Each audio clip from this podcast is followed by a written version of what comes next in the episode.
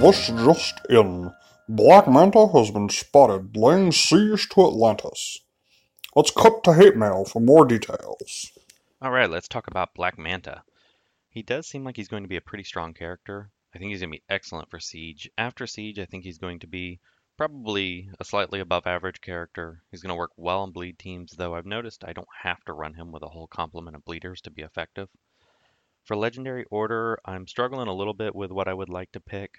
Initially, I was going to go with 2 1 5 4 3, though I'm starting to find that 2 isn't quite as useful as I thought it would. Unfortunately, due to Wonder Girl, you always have to look at what is going to be the best effect to take on Wonder Girl, usually hidden behind Harley Quinn Mad Jester. Where I thought gaining True Sight was going to be very useful, I find that I don't need that as much, and I find the applying heal immunity to an enemy is more useful than I originally gave it credit for because we still see so many Atrocitus teams. Though in Siege you're seeing more of the Batgirl teams, so I didn't value that quite as high, but when I went back and was playing in Wraith, I found that extremely useful.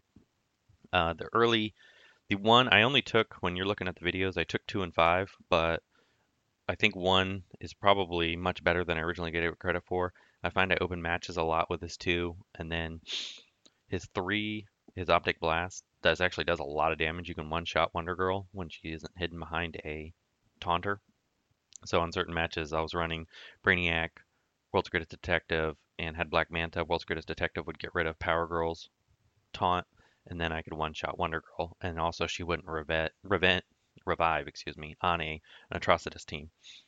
The one I find least useful is turning is the three turn all bleeds into permanent bleeds, mainly because his bleeds last three turns. But if you're running a bleed centric comp and you're playing characters that have shorter bleed durations, that might be more useful to you. But if you're going to leave one off, that's probably the one.